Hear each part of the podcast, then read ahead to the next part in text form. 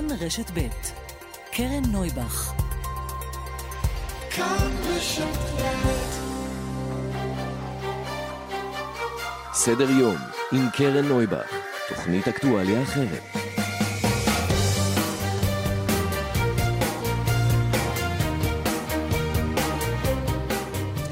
בוקר טוב. הבוקר נתחיל עם משהו שגרתי ולא גלידה. החלפת מפרק ירך למשל. 5,000 ניתוחים כאלו מתבצעים מדי שנה בישראל. נכון, יש בתי חולים שבהם תמתינו יותר לניתוח כזה, ויש כאלו שפחות, אבל אם אתם במקרה מבאר שבע, והירך התחילה לכאוב לכם בינואר 2020, וביולי 2020 אמרו לכם שצריך ניתוח, פשוט לא יקבעו לכם תור לניתוח. כי למה לקבוע תור אם התור הפנוי הקרוב הוא בעוד שנתיים? זה מה שקרה ליעקב, הוא בן 71, כאמור מבאר שבע.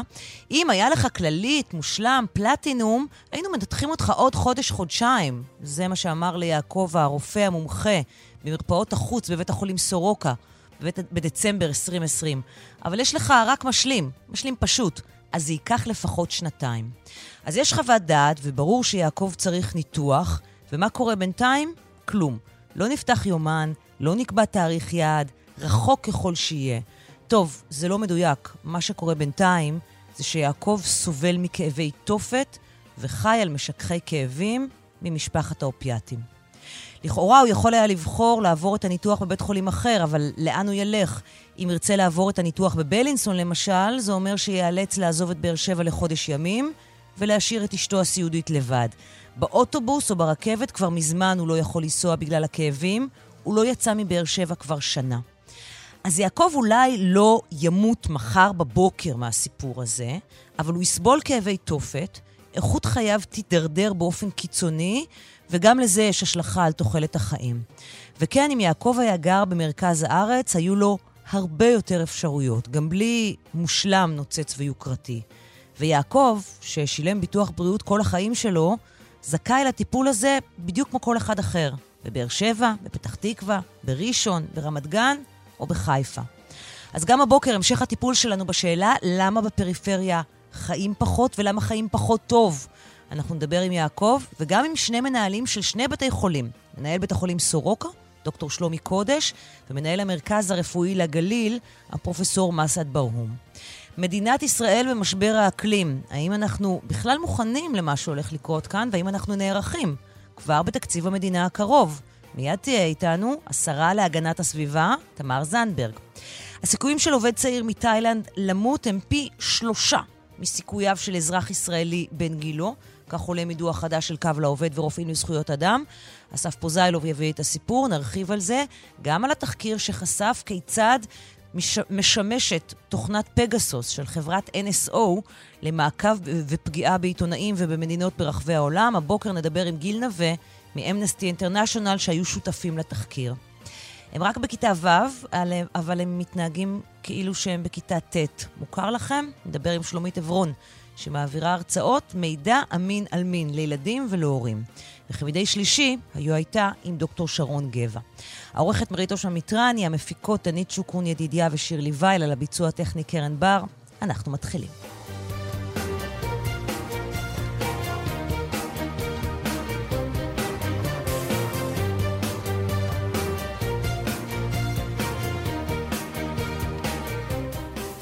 בוקר טוב לשרה להגנת הסביבה, תמר זנדברג. בוקר טוב. מרץ. מה שלומך? ברוך השם, תודה. אתמול יצאת בהודעה רשמית, שיצא כמובן בהודעה לעיתונות, ולכן אנחנו יודעים על זה, אבל הפנייה הייתה פנייה לראש הממשלה נפתלי בנט, בקריאה שיש להכריז על משבר האקלים כמצב חירום ואיום אסטרטגי על מדינת ישראל. נכון. והשאלה, אני חושבת, הכי משמעותית שאפשר לשאול כאן, האם הקריאה הזאת שלך, האם בנט שותף לה גם מעשית, וזה יבוא לידי ביטוי כבר בהחלטת התקציב הקרובה ובחוק ההסדרים הקרוב, שאתם מקווים להעביר תוך זמן לא רב? אז התשובה היא שבהחלט כך צריך להיות, ואני עובדת יחד עם עוד הרבה שותפות ושותפים שכך יהיה. קודם כל, ראש הממשלה בנט התייחס אתמול לראשונה בקדנציה שלו, למשבר האקלים בפתח ישיבת הממשלה. זה היה אפרופו השיטפונות בגרמניה, שאני חושבת העלו למודעות גלובלית בצורה חסרת תקדים את הנזקים ואת הסכנות של משבר האקלים, וכאשר מדובר בגרמניה, שזו מדינה שהיא א', מדינה מאוד עשירה עם תשתיות, וב', מדינה שמכירה במשבר האקלים ונערכת אליו כבר 30 שנה, בוודאי ובוודאי כאשר אנחנו עוברים לישראל, שהיא נמצאת בנקודה רגישה מבחינה אקלימית וגיאוגרפית בסיכון מוגבר, גם בגלל הקרבה שלנו לים, גם בגלל האקלים היבש והחם שיש פה. רק לסבר את האוזן, אם אנחנו מדברים על סכנה, העולם כולו רוצה למתן את עליית הטמפרטורה ולא לעבור מעלה וחצי ב-2050. אנחנו בישראל כבר הגענו לסף הזה של מעלה וחצי לפני מספר שנים. ומכאן והלאה הסיכון רק יגבר. אז מכיוון שאני מסכימה איתך עם כל מילה, אני שואלת שוב פעם את השאלה, עוד לפני שאני מדברת על הערכות לשיטפונות והערכות למזג אוויר חם באופן חריג, שכמעט ואין בישראל, כמו שפרסמה לי ירון אך לאחרונה, ואני אשמח לדבר איתך גם על זה, אבל עכשיו אני שוב שואלת, בנט אמר את הדברים שאמר באותה ישיבת ממשלה, איך זה בא לידי ביטוי בתקציב הקרוב ובחוק ההסדרים? אז קודם כל, מדינת ישראל כבר ב-2018 קיבלה החלטה והקימה מנהלת שינויי אקלים שמשרד הגנת הסביבה עמד בראשו ותכלל אותו ביחד עם משרדים אחרים, ובימים אלה מסתיים הדוח שבעצם מראה מהי ההיערכות הדרושה לכל משרדי הממשלה, לכל הרשויות המקומיות במדינת ישראל בזמן הקרוב.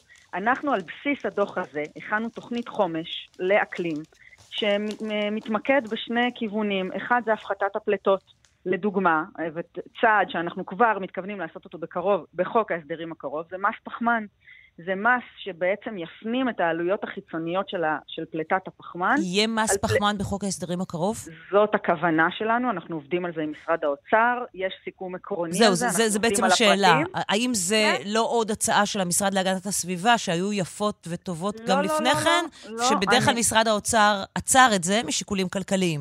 אז אני יכולה לספר לך שאני מפנה אותך להצהרות של שר האוצר עצמו, ואני יכולה לעדכן אותך משיחות שלי עם שר האוצר בימים האחרונים, שבהחלט זה דבר שהולך, אנחנו ממש מגבשים את הפרטים בימים אלה, וזה הולך להיכנס בחוק ההסדרים. כי זה לא קיים עדיין בשלב הזה בחוק ההסדרים. זה לא קיים, כן, זה לא קיים בחוק ההסדרים, בגלל שמדובר בתודעת הצו, המס על הבלו, יש את הדרך הטכנית לעשות את זה, אבל הסיכום הוא, יחד עם שר האוצר, שמדינת ישראל תחיל מס פחמן שיגלם את העלויות החיצוניות של הפחמן, ובעצם יצרף את ישראל לכל 102 מדינות ב-OECD, שכבר הכילו מס פחמן וכבר גובות את המחיר הזה. כן, בדיוק. צריך להבין, כשאנחנו לא גובים את זה מהמזהם, מי שמשלם את זה זה הציבור הישראלי, בזיהום אוויר, במחלות ריאה, בהתחממות הגלובלית. ומה יהיה השיעור של מס הפחמן הזה? כמה יצטרכו? זה מדובר בחברות הגדולות, התעשיינים, האנשים שבדרך כלל יש להם הרבה מאוד כוח, ובגלל זה עד עכשיו זה לא קרה, כי הם הפעילו את הכוח הזה. נכון, אבל צריך להבין, זה נכון, אבל אני גם משיחות עם התעשיינים, אני יכולה לומר לך, וגם עם שיחות עם אני יכולה לומר לך שיש היום הבנה שמס שאנחנו לא נחיל כאן, אנחנו בקרוב נשלם אותו כמס גבולות בכניסה של הסחורות לאירופה. כך שהאיחוד האירופי לוחץ עלינו להטיל מס פחמן ומאיים ומחסים אם לא נעשה את זה. לא עלינו, כן. האיחוד האירופי מתכוון. כל מדינה שלא תגבה מס פחמן אצלה בבית, הסחורות שיכנסו לאיחוד האירופי ישלמו את זה במס מיוחד, בכניסה לאיחוד. אז אם כבר, במקום שנשלם את זה לאירופה, בואו נשלם את זה כאן במשק הישראלי, וגם יחזור לצרכי המשק הישראלי, לעידוד התעשייה, למלחמה במשבר האקלים, לכל אותם דברים שאנחנו...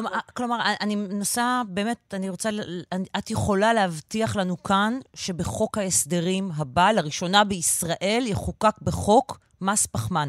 זה הסיכום שלנו עם שר האוצר ועם משרד האוצר, ואנחנו בימים אלה עובדים על הפרטים המדויקים, ואכן הכוונה היא שכך יקרה, וזה גם, שר האוצר הודיע על זה, אני מזמינה אותך לחפש במצגות. כן, כן, כן, אני ראיתי את ההודעה של שר האוצר, אני שואלת האם אכן זה יקרה בסופו של דבר. שוב, זה הסיכום, וזאת הכוונה, אנחנו עובדים עבודה אינטנסיבית מאוד יחד עם האוצר על הפרטים המדויקים, כאשר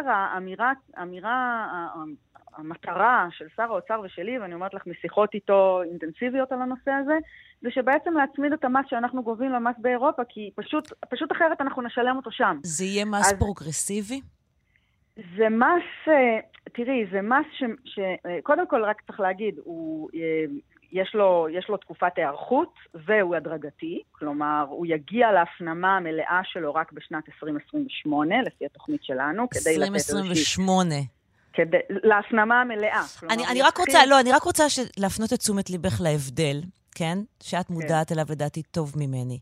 של האזרחים שרוצים למסות אותם על שימוש בכלים חד פעמיים, נותנים להם תקופת התכוננות של חצי שנה, זה יתחיל ב-2022, אבל מפעלים, כן, שרוצים למסות אותם על מס פחמן, מחכים עד 2028. לא, קודם כל זה לא סותר, וצריך להגיד, אנחנו עשינו עבודה כלכלית, ועבודה של כלכלת התנהגות וכלכלת סביבה מאוד מאוד מעמיקה, גם על מס החד פעמי וגם על מס הפחמן.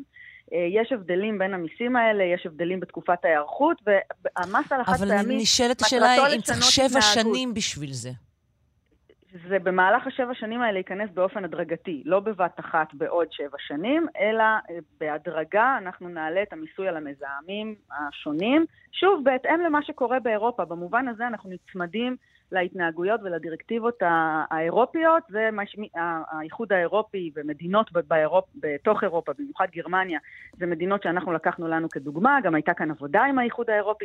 הדברים האלה מבוססים על עבודות כלכליות וסביבתיות, זה לא שליפה מהמותן, גם בנושא החד פעמי וגם בנושא מס הפחמן, יש עבודה מאוד רצינית במשרד להגנת הסביבה, והדברים האלה מבוססים על גם לימוד מהעולם וגם לימוד מה היא הדרך האפקטיבית ביותר בהתאמה למשק הישראלי. באותה ישיבת ממשלה אתמול, שבנט אכן פתח והכריז על מאבק במשבר האקלים, בדיוק באותה ישיבת הממשלה מצביעה הממשלה בעד המשך הפעולה של הוותמ"ל, ועדת בנייה, נאמר למאזיננו שלא מכירים את המונח הספציפי. עכשיו, גם המשרד שלך וגם משרד הבריאות הגדירו את ההחלטות של הוותמ"ל דורסניות ופוגעות בבריאות הציבור. אתם הוצאתם הודעה רשמית מאוד תקיפה נגד המשך הפעילות של הוותמ"ל, ואת אפילו לא התנגדת, רק נמנעת.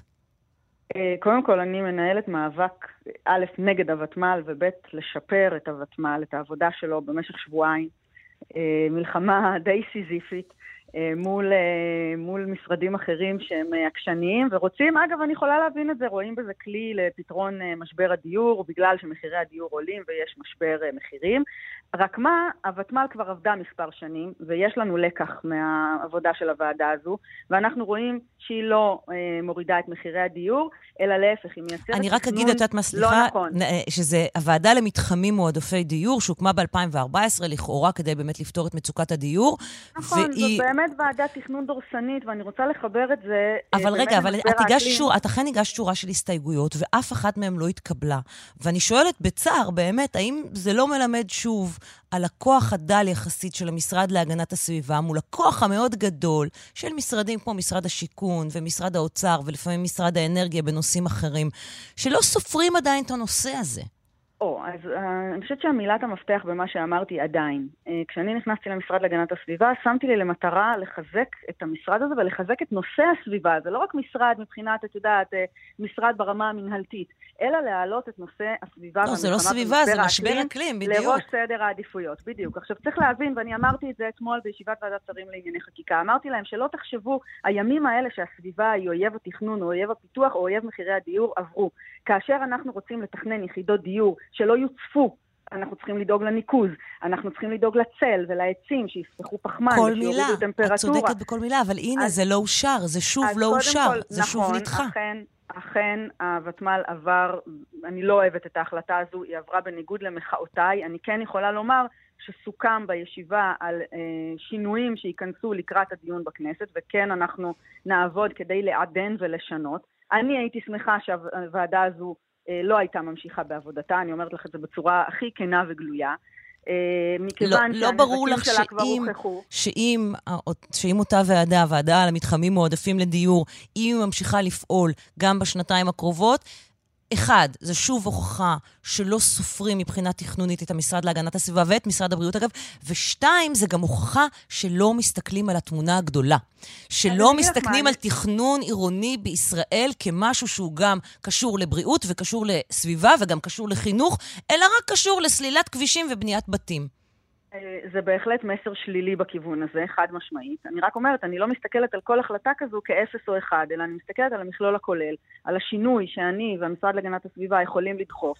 לפעמים הוא שינוי הדרגתי וסיזיפי, אבל כמו שאת מכירה, מהמון המון מאבקים חברתיים וסביבתיים ואזרחיים, לא משנים את העולם ברגע אחד, אלא יש תהליך שבו, את יודעת, מכניסים לאט לאט ולפעמים בעבודה קשה את הרעיונות האלה. השאלה, שרה זנדברג, אם יש לנו את הזמן ללאט לאט הזה, ואם אנחנו כבר לא רואים גם מאוחר מדי, כבר אין לנו את הזמן ללאט לאט הזה. אולי 10 שנים אחורה היה לנו את זה. תראי, בכל רגע נתון יש, את יודעת, הרשות נתונה, איך לפעול. אפשר לוותר ולהרים ידיים ולהגיד עבר הזמן. אפשר להגיד, עכשיו הזמן, ואם זה לא יקרה, אז לא יודעת מה נעשה, נשרוף את המועדון, ולא יודעת מה. ואפשר לעבוד ולעשות. אני בהחלט אומרת לך שבמכתב שכתבתי אתמול לראש הממשלה, שציטטת בהתחלה, אני בהחלט כתבתי לו, וזאת הסיסמה של התנועה הסביבתית בכל העולם, הזמן לפעול הוא עכשיו, אנחנו צריכים לפעול בדחיפות. נקודת העל חזור מבחינה אקלימית, מומחים עולמיים מעריכים שהיא תהיה בשנים הקרובות. זאת האחריות שלנו. נכון, אבל לצערי, לצערי אני לא מצליחה בכל רגע נתון לעשות את כל מה שאני רוצה, אבל זה לא אומר שאני אפסיק לעבוד, וזה גם לא אומר שאין הצלחות בדרך. את יודעת מה? כמו מס פחמן, כמו אותה תוכנית חומש לאקלים שאנחנו עובדים לקדם אותה כבר במסגרת חוק התקציב הקרוב, כולל הערכות לנושאים של שיטפונות, שינויי מזג אוויר, וכולל הפחתת הפלטות. כל הדברים האלה לנו, כמשרד הגנת הסביבה ולי, יש תפיסת עולם שלמה, ואני באופן אישי חושבת שהמשרד להגנת הסביבה הוא המשרד החשוב ביותר בממשלה, אבל יש עוד שרים ועוד משרדים ויש להם אינטרסים אחרים, והמטרה שלי זה להביא לשולחן הממשלה את כלל האינטרסים האלה, ולהכריע לפי האינטרס החשוב ביותר, ואת יודעת, לא תמיד זה יוכרע לצד שלי, אבל אני מתחייבת לדחוף את זה כמה שיותר קדימה, ויותר ממה שהיה בעבר. ובהמשך ישיר, בטקס חילופי השרות, שזה יפה שהיה טקס חילופי שרות, אמרת שתביא לפני הממשלה הצעה לביטול הסעיף בהסכם עם האמירויות, לגבי השימוש שלהם בצינור הנפט של קצה. עכשיו, לפי פרסומים בעיתונים, כבר ממאי אני חושבת, האמירויות כבר התחילו להשתמש בצינור לצרכים שלהם, כן? בלי תאום, לא עם משרד הגנת הסביבה, לא עם משרד האנרגיה, לדעתי גם לא עם משרד האוצר. א', האם את מודעת לזה? ושתיים, האם אכן תביא הצעת החלטה כזאת? אוקיי, אז קודם כל, אני אתמול הייתי בתחנה למניעת זיהום ים שלנו באילת, השתתפתי באירוע שארגנה שגרירות שוויץ להגן על שונית האלמוגים. שונית האלמוגים נמצאת פחות מקילומטר מהמסוף של קצה. רק לתקן, לא מדובר בהסכם עם האמירויות, זה הסכם מסחרי של חברת קצה כחברת נפט לשינוע נפט. אבל הוא סעיף בתוך ההסכם עם האמירויות. מה זאת אומרת? הוא לא, אין לו קשר, הוא לא מופיע, הוא לא סעיף מדיני, הוא לא מופיע בהסכמים עם האמירויות, זה הסכם מסחרי שחתמה עליו קצה, שבמסגרתו ייכנסו אוניות לנמל. אז נשמע לי עוד יותר קל לבטל אותו. אני מסכימה איתך, ואני חושבת, וכבר דיברתי על זה עם כל הגורמים בממשלה, ואני רוצה לספר לך שאתמול המדינה, יש עתירה של ארגונים סביבתיים נגד ההסכם הזה, אתמול המדינה ביקשה ארכה, וגם בשיחה שלי עם היועץ המשפטי לממשלה, אנחנו כרגע לא נגיש תשובה עד שיהיה דיון בממשלה, שזה בדיוק מה שאני דורשת. אני דורשת דיון אסטרטגי בממשלה, כדי לדעת מה, אם בכלל, אנחנו מרוויחים כמדינת ישראל מההסכם הזה, משינוע להפוך את ישראל לגשר נפט בימי, שאגב לא מיועד בכלל לצורכי האנרגיה של מדינת ישראל, אלא רק הופך אותנו לאיזה גשר מעבר. לא, מה התועלת אני לא יודעת, ואני לא חושבת שהיא רבה אם בכלל. מנגד מה הסיכון, ופה אני יודעת, זה סיכון לשונית האלמוגים, סיכון שגם בדליפה קטנה הוא יכול להיות בלתי הפיך, זה סיכון לתיירות ולכלכלה של אילת שהיא, את יודעת, לאילת יש ימי הוקרה והיא פטורה ממע"מ, ויש הרבה מאוד התאמצות ממשלתית ולאומית לטובתה של אילת, זה מעמיד אותה בסיכון שיכול להיות בלתי הפיך, ואני מבקשת דיון אסטרטגי בשאלה הזו, ובאמת שממשלת ישראל תחליט בדרגים הגבוהים ביותר, האם הסיכון הזה שווה את התועלת, ככל שקיימת, אם קיימת. ואם ממשלת ישראל תחליט שכן, בחסות, את יודעת, היחסים הטובים עם האמירויות? עם מי? לא, ואני אומרת עוד פעם, זה לא קשור, אין כאן שום קשר ליחסים עם האמירויות, אין שום קשר להסכמים מדיניים, מדובר בהסכם מסחרי, כלכלי. אבל הוא נחתם בהמשך לאותו מזכר עקרונות ולשלום עם האמירויות, זה לא נולד יש מאין, זה היה בהמשך ישיר לזה. אז ממסתם תבוא כאן הטענה, אי אפשר לעשות את זה כי זה יפגע ביחסים הטובים עם האמירויות. אני לא בטוחה שזה המצב, אני אומרת את זה די ב... דיברת על זה עם שר החוץ לפיד, עם ראש הממשלה בנט, את יודעת מה עמדתם בנושא? אז שוב אני אומרת, העמדה שהוגשה אתמול בעקבות שיחות שנערכו בכל מיני דרגים ובכל מיני אישים בממשלה, הוגשה אתמול בקשת הדחייה, כאשר הנימוק הוא שראש הממשלה וראש הממשלה החלופי מעוניינים לבחון את הנושא ולהיכנס אליו יותר לעומק, אמור להתקיים דיון ממשלתי בנושא הזה ממש בשבועות הקרובים, ואני מקווה שאנחנו בהחלט נגיע למסקנה, אני אגיד את זה ככה, אם ממשלת ישראל תשקול את האינטרס הציבורי הרחב, אני בטוחה שהיא תסתכל על הסיכונים הסביבתיים, הכלכליים והתיירותיים, ותיתן להם עדיפות על פני תועלות, שאני שוב כרגע לא יודעת מה הן, אם הן קיימות בכלל. המשרד להגנת הסביבה תומך מזה שנים בהקמת מכרה פוספטים בשדה בריר. יש עוד בג"ץ בנושא ביום רביעי הבא. בג"ץ אינסופי. מה העמדה שלך בנושא? קודם כל, העמדה שלי היא נגד המכרה בשדה בריר. אני לא חושבת שהוא נחוץ, ואני חושבת שקריאת הפוספטים לא מצדיקה את הסיכון ואת הנזק הפוטנציאלי. כי מסורתית המשרד, אני לא אומרת השרים, אגב, הייתה הרבה פעמים שונות מסורתית, המשרד להגנת הסביבה לא התנגד לקריאה הזאת למורת רוחם של התושבים. אז רק לתקן, אני קיימתי איזה דיון השבוע במשרד עם גורמי המקצוע, שוב, העמדה שלי היא חד משמעית, כמו שאמרתי, אבל העמדה של המשרד היא לא בעד, התוכנית היא כרגע תוכנית כללית, תוכנית תמה, תוכנית מתאר ארצית לקריאה וחציבה בכל המדינה. מה שהעמדה של המשרד אומרת, כאשר תגיע תוכנית מפורטת, אנחנו נכין תזכיר השפעה על הסביבה, ואנחנו נוכל להגיד בצורה מקצועית מה אנחנו מעריכים תהיה השפעה על הסביבה. אני חושבת שהשדה בשדה בריר לא צריך בכלל, לא צריך לשקול אותו, הוא לא צריך להיכנס לתוכנית, כי הוא נמצא גם בקרבת ערד, כמובן, אגב, יש כפרים לא מוכרים בנגב בדואים שנמצאים שם אפילו בקרבה יותר, יותר קרובה, יותר סמוכה מערד, ואני חושבת שחברת כימיקלים ישראל לא זקוקה לשדה הזה במחיר הסיכון לתושבים, ולא צריך לפתוח שדה חדש. ברשותך, שתי שאלות שלא נוגעות לענייני משרדך, כי עסקנו עד עכשיו רק בענייני משרדך, וזה נורא חשוב בעיניי, וטוב שכך.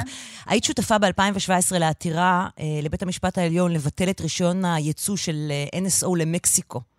נכון. בעקבות התחקיר הנרחב שמתפרסם השבוע בשלל עיתונים ברחבי העולם לגבי השימוש בתוכנה שלהם בפגסוס כדי לעקוב אחרי עיתונאים וכנראה גם פעילי זכויות אדם וכך הלאה.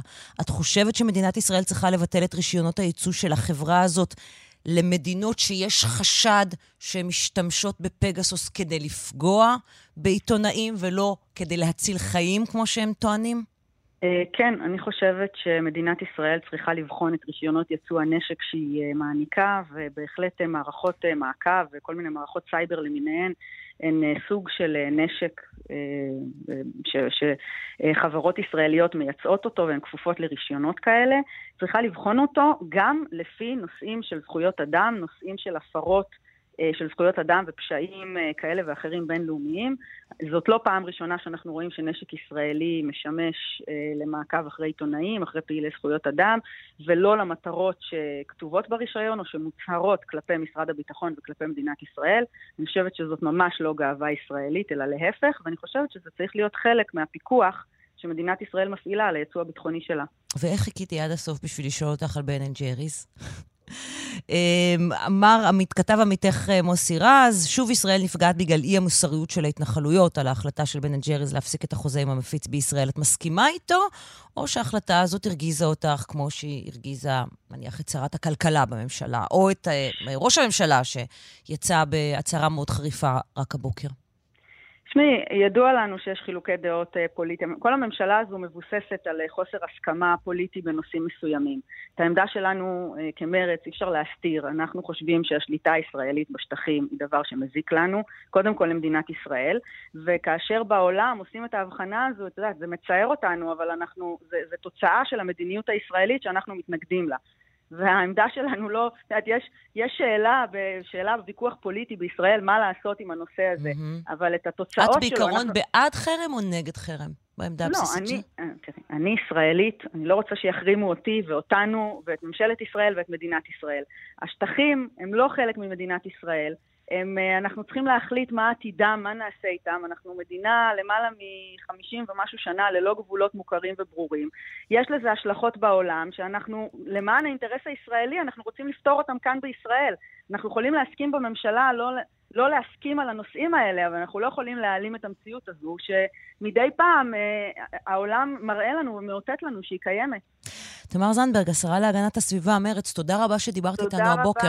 תודה רבה. ואני אשמח שנדבר כאן שוב, כדי לדעת איך זה מתקדם בתוך חוק ההסדרים, ובכלל, בכל מה שקשור לנושאי משרדך. תודה רבה. בשמחה רבה, תודה. תודה. פרסומות ונחזור. 10:33 כאן בסדר יום, רק נספר לכם שראש הממשלה נפתלי בנט אמור לחנוך פחות או יותר עכשיו סיב אופטי בעיר מעלות, אבל הוא התייחס בדברים שלו גם לאירועי הלילה בצפון, ואנחנו עם עין צופייה על מה שקורה שם, וכשהוא יתחיל לדבר ויתייחס למה שקרה הלילה בצפון, אנחנו כמובן נעבור לשם. לפני כן אנחנו נגיד שלום לגיל נווה, דובר אמנסטי אינטרנשיונל ישראל, שלום גיל.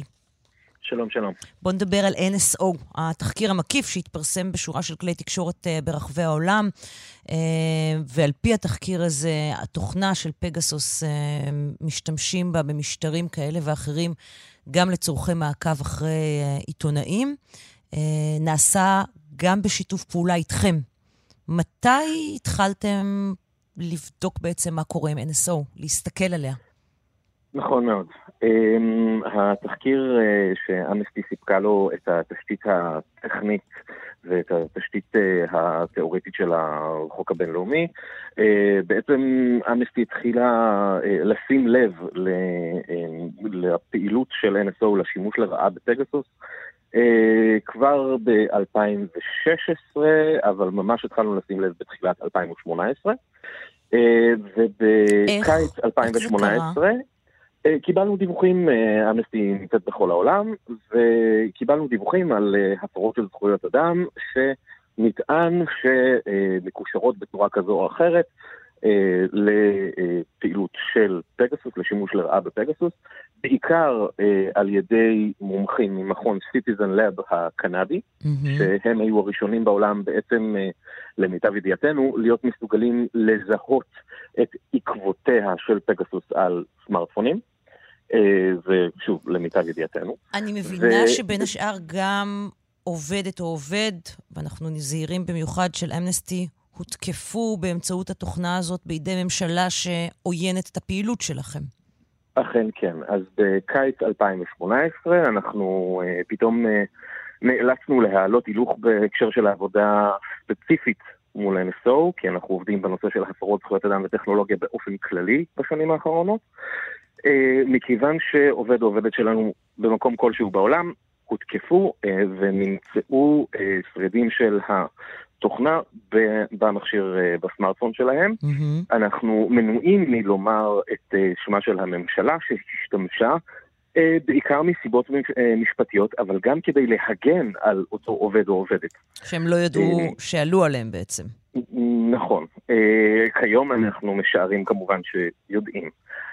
חשוב לציין בהקשר הזה שהתחקיר הזה, וקדם לו הפרסום בסוף השבוע, הפרסומים בניו יורק טיימס שרונן ברגמן היה שותף להם, עיתונאי ידיעות אחרונות, פרסומים מצוינים שמדגישים שהבעיה פה היא לא רק NSO, כלומר NSO הם קצה קצה של הקרחון הענק הזה, שהוא תעשיית הסייבר הביטחונית הישראלית ותעשיית הנשק הישראלית, והקרחון שהוא תעשיית הסייבר הגלובלית. זאת אומרת, אלו תעשיות שלא מפוקחות כראוי, והחשיפות הללו, ייתכן בהחלט שנעשים מעשים חיוביים באמצעות התוכנות של NSO או חברות אחרות, חלקן בישראל, אבל שום דבר מהמעשים החיוביים האלה לא מזכה, מנקה או מסיר את האחריות מהניצול לרעה על ידי ממשלות. ובעצם מה לב הבעיה פה? שברגע ש-NSO מוכרת את התוכנה שלה למי שהיא מוכרת, אין לה יותר שליטה עליה, למרות שהם טענו לכאורה בחלק מהתגובות, נכון, שהם יכולים לחבות את התוכנות אם הם יודעים שנעשה בהם שימוש כדי לפגוע, אבל אז נשאלת השאלה, מי מגדיר לפגוע? אז יש לנו כאן כמה בעיות, בדיוק הצבעת עליהן. קודם כל, הבעיה היא שההסברים ש-NSO נתנה לא היו עקביים, ולכן אנחנו נאלצים להציק איזושהי מסקנה שאין להם שליטה, והם לא יודעים מי המטרות, אבל כן יכולים לנתק, אבל לא יכולים לנתק, אבל כן יודעים, אבל לא יודעים. המסקנה שאנחנו מסיקים זה שמרגע שהוגשה תלונה על שימוש לרעה, אז הם יכולים להשתלט ולנתק את המערכת, בהתאם לכללים שנקבעים על ידי החוק הישראלי, או בחוזה השימוש של NSO עם אותה ממשלה. אבל כשם שאנחנו ראינו מצפים שמשרד הביטחון הישראלי, כי משרד הביטחון הוא זה שמאשר את כל רישיונות הייצוא, כשם שהיינו מצפים שמשרד הביטחון לא יאשר מחירה של, לדוגמה, נשק בלתי קונבנציונלי למשל סעודיה, מכל מיני סיבות, גם לא היינו מצפים שמשרד הביטחון יאשר את זה במקבילה המקוונת, במקבילה... כן, כן, הנקודה ברורה לחלוטין, אבל בהקשר הזה יש לכם בעיה, כי העתירה שהוגשה ב-2017 נגד אישור רישיון הייצוא של NSO למקסיקו, למשל, נדחתה על הסף על ידי בית המשפט. נכון, ולאחר מכן העתירה שאנחנו הגשנו לביטול רישיון הייצוא שרלוונטי לתקיפה של העובד העובדת שלנו, גם היא נדחתה על ידי משרד הביטחון. אבל... ועל ידי בית המשפט. כן, נדחתה על ידי בית המשפט, לא נדחתה על הסף, נדחתה אחרי דיונים ממושכים. אבל נדחתה בסופו של דבר, כלומר, בית המשפט לא תומך בעמדה שלכם. אבל בתי המשפט בישראל, באופן עקבי, מתייצבים לימין מערכת הביטחון בנושאים האלה, רק באחרונה, בעתירה בנושא חברה אחרת, חברה בשם סלברייט, שלכאורה הייתה מעורבת בדברים שכנראה קשורים להפרות של זכויות אדם, בית המשפט העליון קבע שתחום הייצוא הביטחוני אינו שפיט, באופן גורף, שזו החלטה, מצד אחד מרעידה את אמות הסיפים, והיא החלטה שערורייתית לחלוטין. כן, כלומר, המשפט הישראלי לא חל על התחום הזה בעצם, זה בעצם מה שהם אומרים. מצד שני, זה לא אמור להפתיע אף אחד, זאת אומרת, אנחנו אלה שעוסקים בנושאים ביטחוניים, אנחנו מודעים לכך שהמערכת המשפטית בישראל נדיר מאוד שהיא פועלת בניגוד לדרישות ולתנאים ולאיומים של המערכת הביטחונית, אבל מצד שני זה כן מעורר תקווה, כי זה כן מאפשר לנו להתמקד בנושא גם ברמה הגלובלית וגם ברמה הנקודתית. במקום לטבוע בליטיגציה, אנחנו יכולים לעסוק בשינוי החוקים הקיימים, מערך הרגולציה ומערך החוקי. החוק הישראלי, בישראל קיים חוק הפיקוח על הייצוא הביטחוני, שהוא רלוונטי לפעילות של NSO, אבל הוא רלוונטי באופן כללי לכל תעשיית הנשק הישראלית, גם מקוון וגם לא מקוון. החוק הזה נכנס לתוקף רק ב-2007. החוק הקיים הוא בלתי מספק. אנחנו מנסים לשנות את החוק הזה כך שהוא יכלול מגבלות על ייצוא ביטחוני גם על בסיס של זכויות אדם, ולא רק על בסיס של אמברגו של מועצת הביטחון של האו"ם, שאנחנו יודעים שזה גוף בעייתי מאוד. אוקיי, אבל עוד לפני כן ברשותך התייחסות נוספת לתחקיר הספציפי. אני כן רוצה לקרוא לך את מה שרמי דבוש, הסמנכ"ל פיתוח של NSO, אנחנו כמובן הזמנו את NSO, מנכ"ל, סמנכ"ל, מי שרוצה לבוא, לעלות כאן לשידור ולענות, אנחנו היינו מאוד שמחים לדבר איתם. זה לא קרה. יאמר לזכותם שהם מעבירים תגובות מאוד מאוד מסודרות ובאופן כתוב. כן, אבל אנשים אינם מתראיינים בשידור ישיר ברדיו, בטלוויזיה.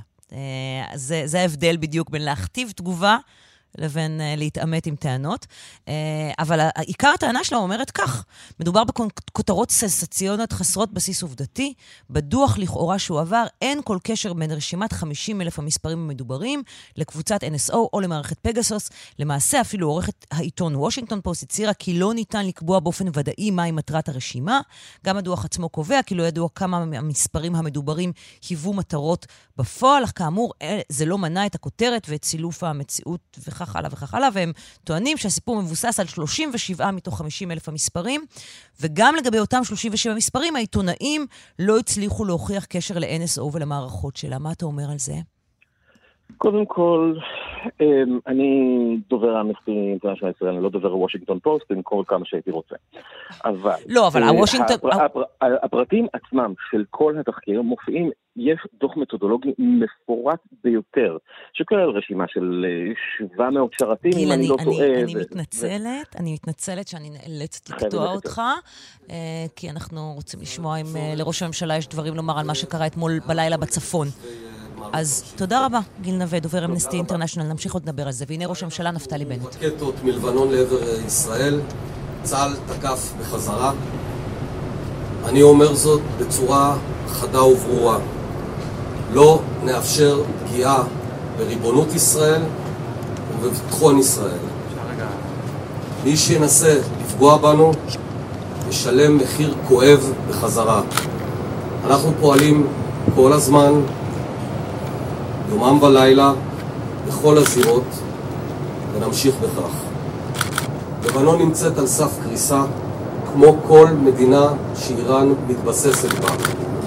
אזרחי לבנון נלקחו כבני ערובה של חמינאי ונסראללה לטובת אינטרסים איראנים.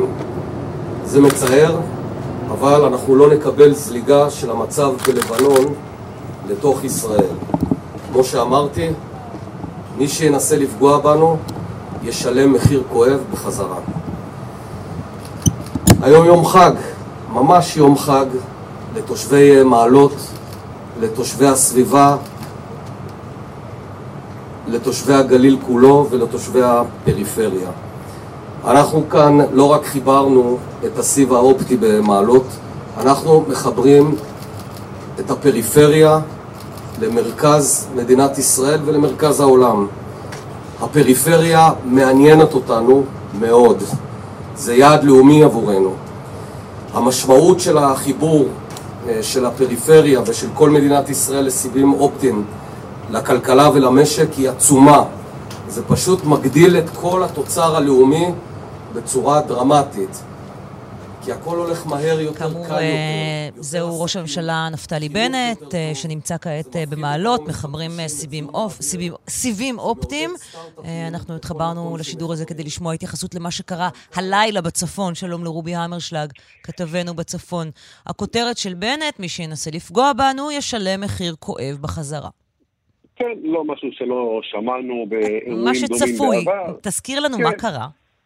אז מה שקרה בשעה 3:54, נשמעו אזעקות באזור הגליל המערבי, שלומי, ראש הנקרה, חניתה ועוד כמה יישובים באזור הזה.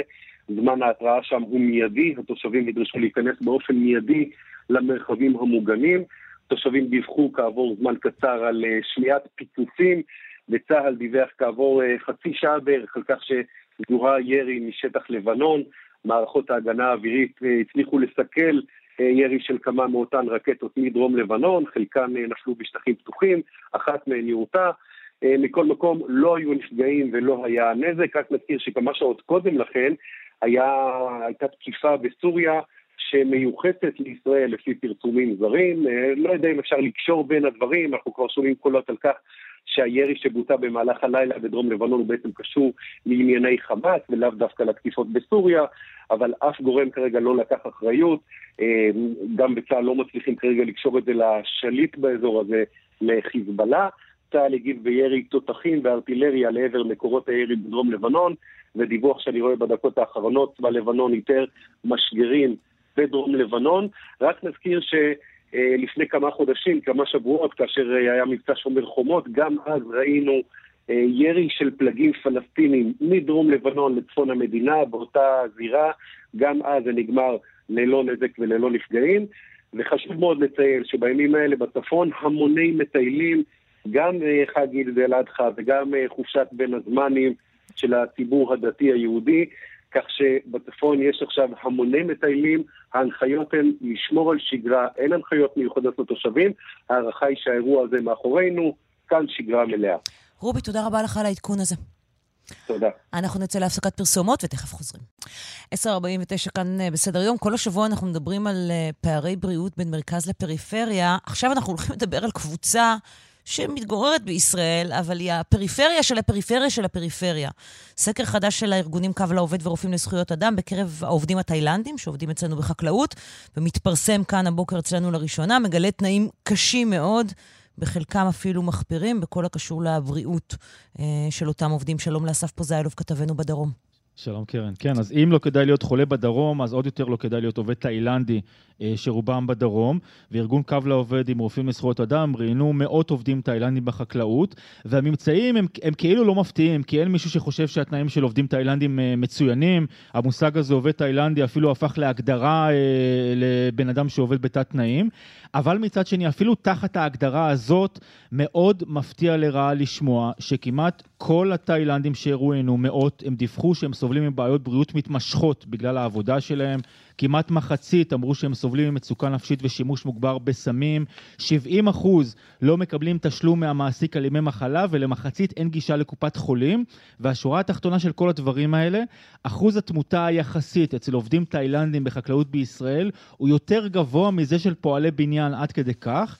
אני שוחחתי עם חקלאי גדול במערב הנגב, הוא מעסיק הרבה מאוד עובדים תאילנדים במהלך השנים, והוא אומר פעם הם הגיעו מאזורים חקלאיים והיה להם ניסיון בחקלאות, היום בעקבות הסכמים חדשים עם תאילנד בתקופה האחרונה כל מי שרוצה לעבוד בישראל נרשם, אין מיונים, אין בדיקה אם הם קשורים לעבודה החקלאית אם הם בנויים לזה, אין התכנות כלכלית בישראל בתנאים שהמדינה דורשת להסתדר במשק של חקלאות וחממות כשמעסיקים עובדים ישראלים ואפילו לא זרים, מי שעובד רק מפסיד כסף וזו אולי הסיבה לתנאים האלה שאנחנו שומעים עליהם מתוך הרעיונות עם התאילנדים. בוא נגיד שלום לעורכת הדין מיכל תג'ר מקו לעובד, כאמור אתם יחד עם רופאים לזכויות אדם הוצאתם את הדוח המיוחד הזה שמבוסס על סקרים מתמשכים שאתם עושים בקרב העובדים התאילנדים, נכון? כן, הוא גם מבוסס על עדויות. יש בו הרבה מאוד עדויות של עובדים וסיפורים באמת מנקודת המבט שלהם, איך הם תופסים את הדבר הזה. האחוז התמותה בקרבם ביחס לכמות המספרית שלהם וביחס לגיל שלהם הוא מאוד גבוה. זאת אומרת, מעבר באמת לכל התנאים הקשים, 70% לא מקבלים שום תשלום על ימי מחלה, 60% נפצעו בזמן העבודה כאן, הם מתגוררים 10 איש במתחם, 33% מהנשאלים שעובדים בעבודות מסוכנות העידו שהמעסיק סיפק להם ציוד מגן. אני באמת בוחרת פה רק חלק מהנתונים שאתם מעלים בדוח המפורט הזה, אבל הם מתים. האנשים האלה משלמים בחייהם על זה שהם באים לעבוד כאן. כן, הסיכוי שלהם למוות, זאת אומרת, פשוט עשינו את המתמטיקה הכי פשוטה, אנחנו לא מתמטיקאים פה, אנחנו ארגוני זכויות אדם, אבל הסיכוי שלהם למוות הוא באמת פי 3 של אזרחי ישראל באותו גיל, ותחשבי שהם מגיעים לישראל לאחר שהם עברו בדיקות רפואיות, כן? שהמצב הבריאותי שלהם תקין לחלוטין. אנחנו יודעים ממה הם מתים? כלומר, מה שקורה להם, קורה להם פה. תראי, זאת גם איזושהי סוגיה בעייתית מאוד מאוד. זאת אומרת, אנחנו ככה הלכנו ובדקנו כמה שנים אחורה את הסיבות המוות, וגילינו שלמעשה ביותר ממחצית מהמיטות של עובדים תאילנדים, הסיבה שמסומנת, כן? הסיבה שקיבלנו, היא סיבת מוות לא ידועה. יותר ממחצית מהמקרים. עכשיו, הסיבת מוות לא ידועה הזו יכולה להיבדק. הטענה של ישראל היא שהיא לא נבדקת כי המשפחות לא מסכימות לנתיחה אחרי המוות, ועניין תרבותי וכולי. עכשיו, מה שמוזר מאוד בהקשר הזה זה שבתאילנד יש חוק שמחייב נתיחה אחרי המוות. זאת אומרת, טעון שיש איזו מניעה תרבותית מהדבר הזה. אני בכנות חושבת שאף אחד לא רוצה לדעת. מי הכתובת? לא רוצה לדעת, ואני באמת חושבת שהסיפור של תנאי העסקה שלהם הוא הסיפור של תנאי העסקה והנגישות לבריאות, שנחשפת בדוח הזה בצורה באמת של הפקרות מוחלטת. מי אמור בעצם לספק להם שירותי בריאות? אחריות של מי זה?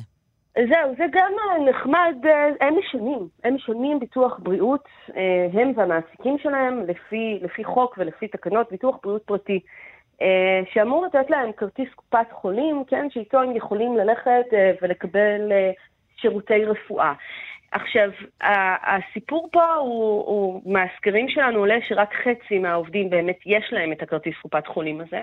זאת אומרת, מחצית מהם בכלל לא מגיעים לשלב שהם מקבלים אותו מהמעסיק שלהם, למרות שכאמור הם משלמים על הביטוח בריאות הזה 250 שקל בחודש, חצי הם וחצי המעסיקים. זה הרבה כסף. גם אלה שיש להם את הכרטיס, כי זה הרבה כסף לשלם כל חודש של שירות שאתה לא מקבל ולא נגיש אליו לעולם. עכשיו, גם אלה שיש להם את הכרטיס והולכים לרופא, קופות החולים לא רואות לעצמם איזושהי מחויבות, אין, הביטוח הפרטי לא רואה לעצמם מחויבות להנגיש להם ברמה שפתית את הדבר הזה, שהם יוכלו להתקשר למתורגמן, שיהיה קו שיחבר בין הבעיה שלהם לבין הרופא. אני רוצה ברשותכם, כן, זה בדיוק, זה לב הסיפור. תגובת משרד החקלאות, יחסי עובד מעביד בכלל לענפים במשק, מצויים בסמכות משרד העבודה והרווחה, ובהתאם גם אכיפתם, יש לפנות אליהם למענה בנושא. תגובת משרד העבודה, בחודשים האחרונים מפקחי מנהל הבטיחות ומנהל ההסדרה יצאו למבצע אכיפה נרחב משולב במשקים חקלאיים במועצה האזורית הערבה התיכונה, יצאנו בקמפיין הסברה. יש פה תגובה מאוד ארוכה ומפורטת, אבל היא לא נותנת באמת תשובה למה שאתם מציגים בדוח. מבחינתך, מי השר שצריך לתת תשובה למה שתיארנו כאן? תראי, האמת שזה כל השרים. זו רשות האוכלוסין וההגירה שמביאה לפה מהגרי עבודה ביתר, אבל באמת מפקירה אותם. זה גם משרד הבריאות שבינינו אחראי לדרוש מהביטוח הפרטי שלהם, שהם מעסיקים והעובדים משלמים עליו, לדרוש הנגשה של שירותי הבריאות. זה גם משרד העבודה, ומאוד רשות האוכלוסין וההגירה שאחראית לשלול היתרים ממעסיקים, שלא נותנים חולים לנוח, ולא נותנים להם ללכת לרופא. עורכת הדין מיכל תג'ר, קו לעובד, תודה רבה שדיברתי איתנו, כאמור דוח שלכם, יחד עם רופאים לזכויות אדם. אסף פוזיילוב, כתבנו בדרום, תודה רבה גם לך. אנחנו יוצאים להפסקה של פרסומות חדשות, ואנחנו תכף חוזרים, אל תלכו לשום מקום.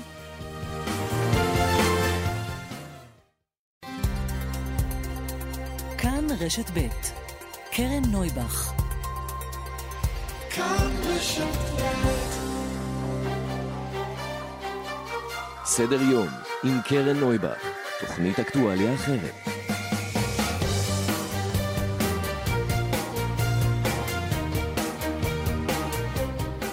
בוקר טוב, 11:05, שעה שנייה של סדר יום, יום שלישי בשבוע.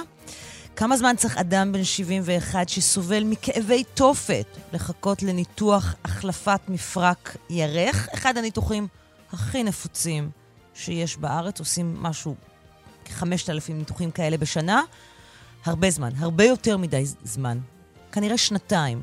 תכף אנחנו נחזור למה שאנחנו מטפלים בו כאן מאז תחילת השבוע, הפערים בנגישות לבריאות בין מרכז לפריפריה, או כמו ששאלנו את זה, למה בפריפריה מתים יותר, ולמה בפריפריה חיים פחות טוב.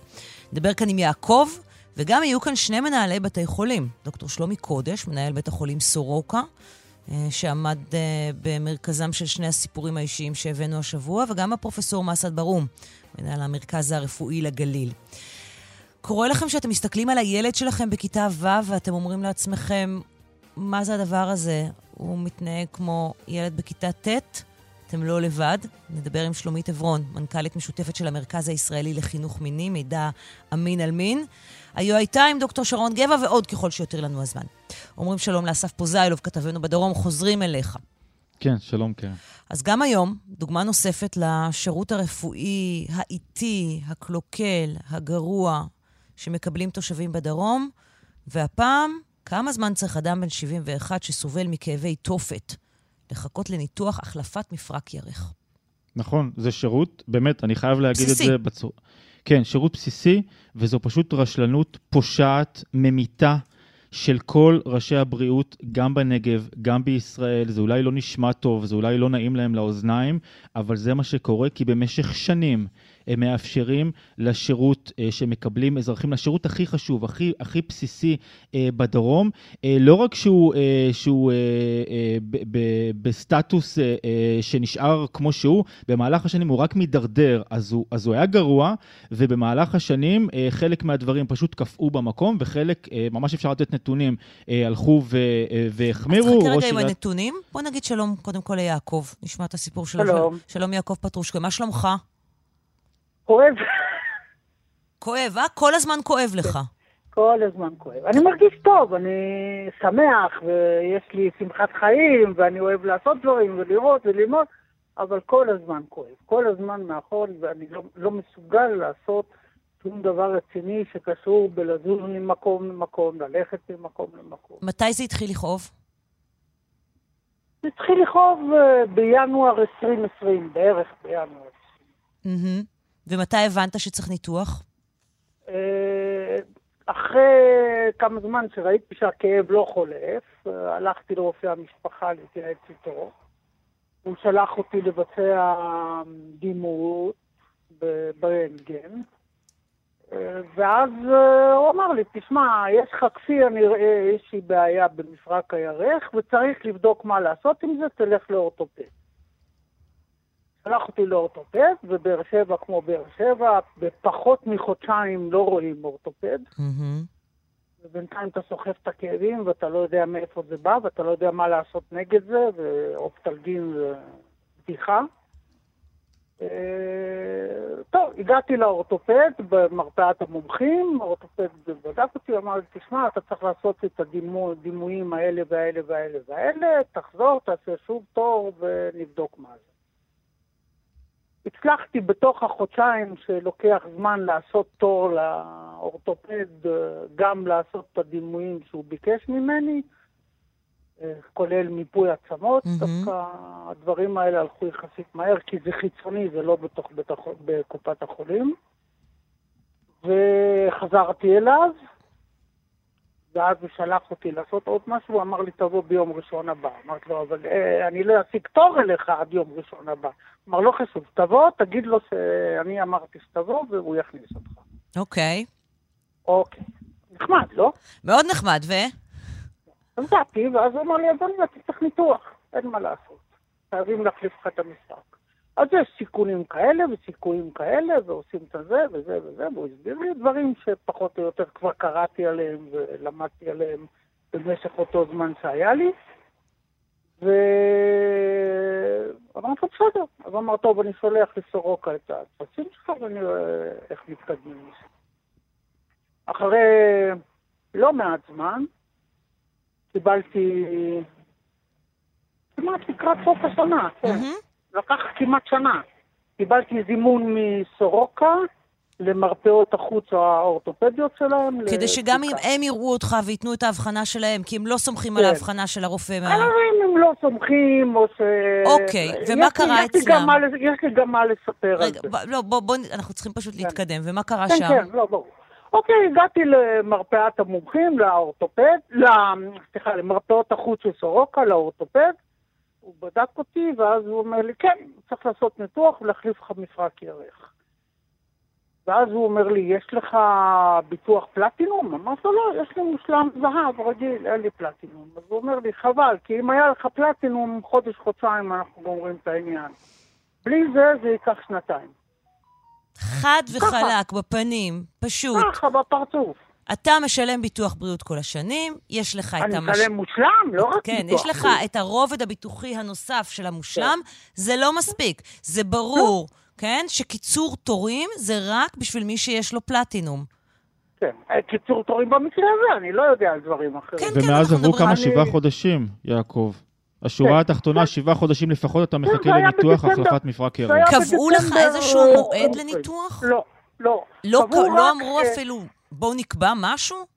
לא. הדבר היחיד שאמרו זה שבעוד 5 חודשים תבוא לביקורת נוספת במרפאות החוץ. מה אתה עושה בינתיים? עברו כבר 7 חודשים, ביקורת אין. מה אתה עושה בינתיים עם הכאבים? אז זהו, אז הלכתי למרפאת כאב, כי זה בלתי נסבל, אי אפשר לחיות עם זה, ושם במרפאת כאב הם קבעו שאני צריך לקחת אופיואידים. חומר ממכר, חזק מאוד וממכר. אוקסיקודון אתה לוקח, נכון? זה נגזרת של מורפיום. לא, אני לוקח משהו יותר חזק מאוקסיקודון. אוקיי. אני לוקח משהו שנקרא תרגין. שזה שילוב של אוקסיקודון. כן, זה אוקסיקודון עם חומר משלשל, כי האוקסיקודון גורם לעצירות. בשורה התחתונה שהוא ממכר, ואתה לוקח אותו תקופה מאוד ארוכה. כמה זמן זה? 40 מיליגרם ליום. כמה זמן אתה לוקח את זה? 40 מיליגרם פעמיים ביום, אני 7 חודשים. זה המון. אתה מודע לזה שזה חומר ממכר מאוד. מה אני אעשה? אני אסבול? מה אני יכול לעשות? אני לא יכול לישון אם אני לא לוקח. רבותיי, לא תבינו, זה לא מפסיק את הכאבים. אני רוצה להקריא לכם את התגובה של קופת חולים כללית, כי היא פשוט כל כך מרגיזה. וכל כך מקוממת. המקרה המורכב מוכר במרפאה, ואנחנו נעמוד בקשר עם המטופל כדי לסייע בהקדמת התור. אין תור! אין! אין אפילו תור לניתוח, על מה אתם מדברים? אנחנו עושים הכל כדי לשפר את זמינות השירותים והטיפולים למטופלנו. בתחום האורתופדיה פועל המחוז בשיתוף עם בית החולים ברזילי באשקלון. כן, מה אתה רוצה להגיד, יעקב? בוא נספר לך שני דברים. קודם כל, יש מכשיר מיוחד שעושה את הניתוח הזה, זה משהו מודרני, נדמה לי שקוראים לזה דה וינצ'י, שבאמצעותו, כשעושים את הניתוח הזה, זה ניתוח קצר מאוד, שההחלמה ממנו היא מאוד מאוד מאוד מהירה, לא כמו שהיה פעם. בכל הנגב יש מכשיר אחד כזה בסורוקה, זה מקולקל כבר שנה. כמו המחשוב של ההקרנות. כן, טוב, תכף יהיה איתנו מנהל בית החולים סורוקה והתייחס לדברים. ועוד דבר שרציתי דוקטור קודש הוא אדם טוב, רופא מצוין ומנהל יוצא מן הכלל, אבל גם הוא לא יכול לעשות את מה שהוא לא יכול לעשות. וכשקופת חולים כללית מעדיפה להשקיע במרכז ולא בסורוקה, אז כאן, איפה שיש להם תחרות. ההשקעה תהיה בבלינצון, ההשקעה תהיה בשרון, ההשקעה תהיה במאיר, היא לא תהיה בסורוקה. בסורוקה יש 1,100 מיטות, זה בית חולים שהוא כבר מעבר לתחום היעילות שלו, כי בית חולים יעיל זה בין 500 ל-800 מיטות, זה בית החולים היחיד ב-60% משטח מדינת ישראל. לא חשוב שזה רק 10% מהאוכלוסייה. זה 60% משטח מדינת ישראל. איך זה יכול להיות שיש בית חולים אחד על כל השטח הענק הזה? אגב, ועוד כמה ימים המדינה צריכה להגיב לבג"ץ בדיוק בנושא הזה. אתה מספר לי, אני הגשתי את הבג"ץ. אתה הגשת את הבג"ץ. אני אחד ממגישי הבג"ץ. אוקיי, בוא נגיש. הבג"ץ זה מועצת הנגב, ועוד גופים שונים וראשי רשויות. אני מופיע שם כצד מטעם פורום בריאות בנגב שאני מוביל פה. אני מודה לך בשלב הזה, יעקב. אתה מוזמן לשמוע את השיחה. אני מודה לכם. טוב שגם נגיע מהתקשורת, שזה לא יהיה רק בבטן. אני מקווה שזה גם יזיז משהו. לא לי, אני כבר סובל וסוחב, אבל מי שבא אחריי... גם אתה לא צריך לסבול. בוא נגיד שלום לדוקטור שלומי קודש, מנהל בית החולים סורוקה. בוקר טוב. אז על הטענות לקופת חולים כללית אתה לא צריך לענות כמובן. היה נחמד אם הם היו עולים בעצמם ועונים עליהם, אבל זה לא קורה. אבל בוא נדבר על הדה וינצ'י שמקולקל. הדה וינצ'י לא מקולקל, צר לי על ההודעה. הדה וינצ'י חדש והוא תקין לחלוטין. אז למה אי אפשר לקבוע תור ליעקב? אז תראו, אנחנו מדברים מתחילת השבוע, ואני עוקב בעיון אחרי הסדרה החשובה של הכתבות שלך, ואנחנו מדברים על מחסור ברופאים, ואני רוצה, נתתם נתונים של רופאים לאלף נפש, זה לא מספיק מוחשי. כאשר מדברים על הפער ברופאים, זה מתורגם ל1,000 רופאים פחות בדרום מאשר בממוצע הארצי, לפי גודל האוכלוסייה, 1,000, ו2,000 אחיות. וכשאנחנו מדברים על המחסור הזה, זה אורתופדים. מה זה 1,000 רופאים האלה? זה רופאים מכל הסוגים השונים, כולל אורתופדים, וכאשר יש מחסור של 1,000 רופאים בדרום, וזה כולל את האורתופדים, למרבה הצער, באמת, ואני משתתף בכל מילה שאמר מטופל, המחסור הזה של 1,000 רופאים בא לידי ביטוי גם בזמינות. אני קצת מסתער על הפתיח שדיבר על איכות השירות, כי איכות השירות היא מצוינת, היא רק לא זמינה מספיק. אז מה זה עוזר למי זה, אתה יודע, מה זה עוזר? זה לא עוזר. אז הנה הפתרון, אז הנה החוסר. החוסר המובהק, הפער הגדול, הוא הפער בכוח אדם. הוא לא בציוד, אגב, גם המאיץ, גם הדה וינצ'י, זה לא הסיפור. הדה וינצ'י עובד? הוא לא מקולקל? הדה וינצ'י עובד, הוא לא מקולקל, עושים בו ניתוחים אורולוגיים ואחרים. אחד מספיק לך, או שהיית צריך יותר, או שזה לא משנה, מה שמשנה לך זה מספר הרופאים והאחים, אחיות שחסרים לך? אני לא כל כך רוצה להיכנס לרפואה, כי אני גם לא מכיר את המקרה הפרטני, אבל הדה וינצ'י זה לא הסיפור בניתוחי מפרקים. הסיפור בניתוחי מפרקים היא זמינות של כוח אדם, וזמינות של חדרי ניתוח. אלה שני דברים שיש פחות בדרום. וסוג הרובד הביטוחי שיש לך מסתבר, כי אם היה לו פלטינום, היה לו ניתוח תוך חודשיים. שוב, את הטענה הזאת אני לא מפנה אליך, אני מפנה לכללית. אני עדיין רוצה להתייחס גם לטענה הזו. יש, לצערי, באזורים בארץ שבהם יש יותר צוות רפואי, הניתוחים זמינים יותר, ואני לא יודע אם הציעו או לא למטופל, ואם לא, אז בטוח שאפשר לסדר את זה גם אחרי השידור, אין בעיה להציע את הטיפול בבתי חולים שבהם יש יותר צוות ואו המחלקה האורתופדית יותר גדולה. אני אגיד לך. זה רק קשה, זה לא פתרון שאנחנו שואפים אליו. אבל אתה רוצה לשמוע שיעקב יסביר למה הוא לא רוצה ללכת להתנתח בבלינסון? כי יש לו אישה סיעודית שהוא לא יכול להשאיר בבית לבד. אני מבין. כמו שאמרתי, זה לא הפתרון שאנחנו שואפים אליו. אבל כמו שאמרתם בצדק, הפערים בתחום, ובסוף זה כוח אדם. לא רובוטים עושים רפואה ולא בניינים עושים רפואה. מי שעושה רפואה זה כוח אדם. והפער המטורף בכוח אדם שנוצר במשך עשרות שנים, זה גם לא משהו שאפשר לפתור עכשיו. תראה צריך שעכשיו מישהו אומר, כך 1,000 תקנים. זהו, בדיוק. אין 1,000 רופאים בשוק. זה לא, אגב, זה לא רק אני, זה הקהילה, זה כל השירותי הרפואה בדרום. אבל הפער הזה של 1,000 רופאים... אוקיי, דוקטור קודש, מה פותר את זה? בוא נהיה עכשיו מעשיים, מבחינתך. אתה מתאר עכשיו מצב שבעצם, לא משנה כמה אתה רוצה, אתה לא יכול לתת, כן, את שירותי הרפואה הכי טובים שאתה יכול לתת לפציינטים שלך בנגב. אתה לא יכול. אני יכול לתת שירותי רפואה, אני חייב להגן על הצוות שלי כאן, שכאילו קצת לא עוול בכפו נגרר לזה. הצוות שנמצא עושה עבודה מצוינת. לא, אני מבינה מה שאתה אומר. חשוב לי ההבחנה הזאת, אבל מאוד חשוב לי לוודא שאנחנו לא זורקים את התינוקים מהאמבטיה. הרופאים מצוינים, אבל אתה אומר שאתה לא יכול לתת מספיק טיפול, כי אין לך מספיק רופאים. נכון. מה צריך לקרות בשביל שזה ישתנה?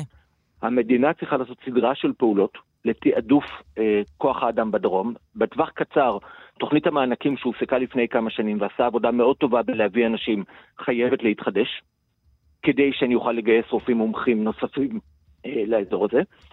זה אחד. ושניים, חייבים לאפשר לבנות את כוח האדם הרפואי של הדרום לעשורים הבאים.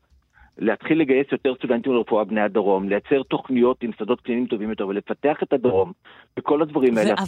אבל איך זה יקרה? מאיפה הם יבואו? אתה בעצמך אומר שיש מחסור ברופאים בכלל.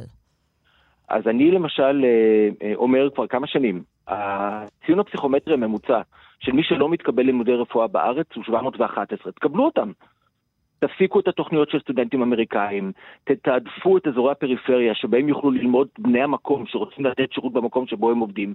בתל אביב יש 5.5 רופאים ל1,000 נפש, בדרום זה 3. אז אולי הגיע הזמן לייצר את כוח האדם הרפואי בפריפריה. אגב, בצפון יותר גרוע מהבחינה הזאת, מצאת רופאים ל1,000 נפש.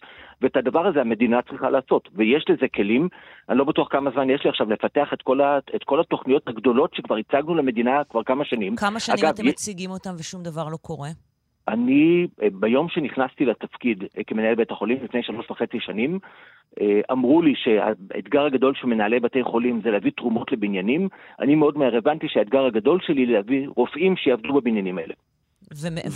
ואני מאז אומר את זה. יש תוכנית מאוד יפה שמשרד הבריאות מציע, שנקראת אילנות, שמטרתה לתעדף את תושבי הפריפריה בלימודי רפואה, מימון הלימודים והתחייבות שלהם לעבוד בדרום אחר כך. זו תוכנית יפהפייה שאם היא תתקיים, תיתן מענה בעוד 12 שנים. אנחנו צריכים לטווח קצר את מה שדיברתי עליו, ולטווח ארוך את התוכניות האלה, אבל כל שנה שעוברת וזה לא קורה, רק מנציחה את המצב הנוכחי. איך בכל זאת המקרה של יעקב ייפטר? זה הרי לא הגיוני שהבן אדם הזה, כן, הולך מה שקורה בעצם זה שהוא הולך ומתמכר לאופיאטים, ואין לו אפילו תאריך לניתוח.